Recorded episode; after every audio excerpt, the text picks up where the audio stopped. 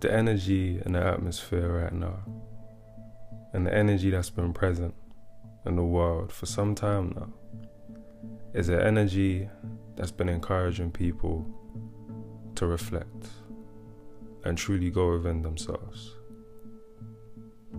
You see, because sometimes perhaps we've all been guilty of desiring to be somewhere or be something without truly taking the time and analyzing and reflecting upon why you truly desire to be there or why you truly desire to do that thing. See, because there's objectives, there's goals, and things that you may have set out to achieve in a previous timeline. But who you were yesterday isn't who you are today. But if you're not truly finding and making the time to go within yourself, if you're not truly finding the time for introspection and self reflecting, then that can never lead to self realization. And that's why at times people can speak about manifestation. But something greater and more important than manifestation is alignment. It doesn't matter what you can bring to you if it's not aligned with what your spirit and the soul truly desires, then it'll never satisfy you.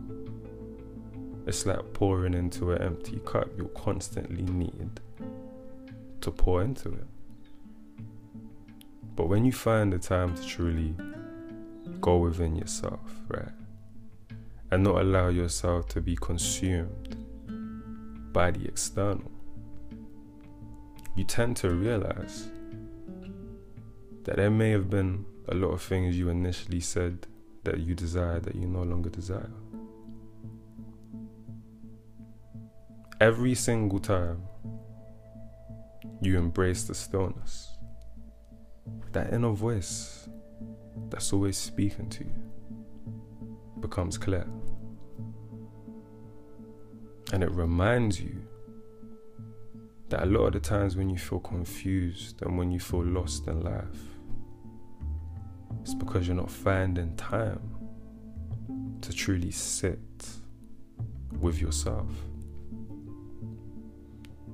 Even the confusion in life is guidance guidance that encourages you to return back to the stillness.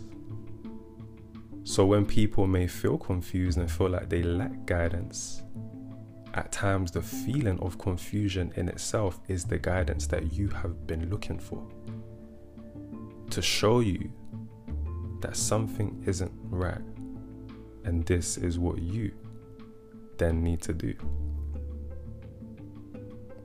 At times, if you're not truly aware and in tune with yourself, you allow yourself to get consumed by the ways of the world and what other people are doing. But you have to remember that your path is unique and has been tailor made to you and the things that you need. So comparing yourself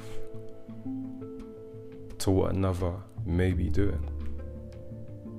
It's something that only further takes you away from yourself and what you need to be doing for you. The conditioning that exists predominantly is that in order for one to truly be productive, they need to consistently be doing something. They need to consistently be striving and working away to achieve a certain thing or to see a certain goal come into fruition. And that's when you realize that sometimes it's not the words that you use that's most important, it's the definition that you give them. Because who says that stillness can't be productive? Who says that rest and introspection and self reflection isn't productive? But when you consistently have the belief that you need to be doing something in order for you to then be productive. You'll consistently be doing something at the expense of truly being in tune with yourself. Go within, block out the noise so your own inner voice can be clear.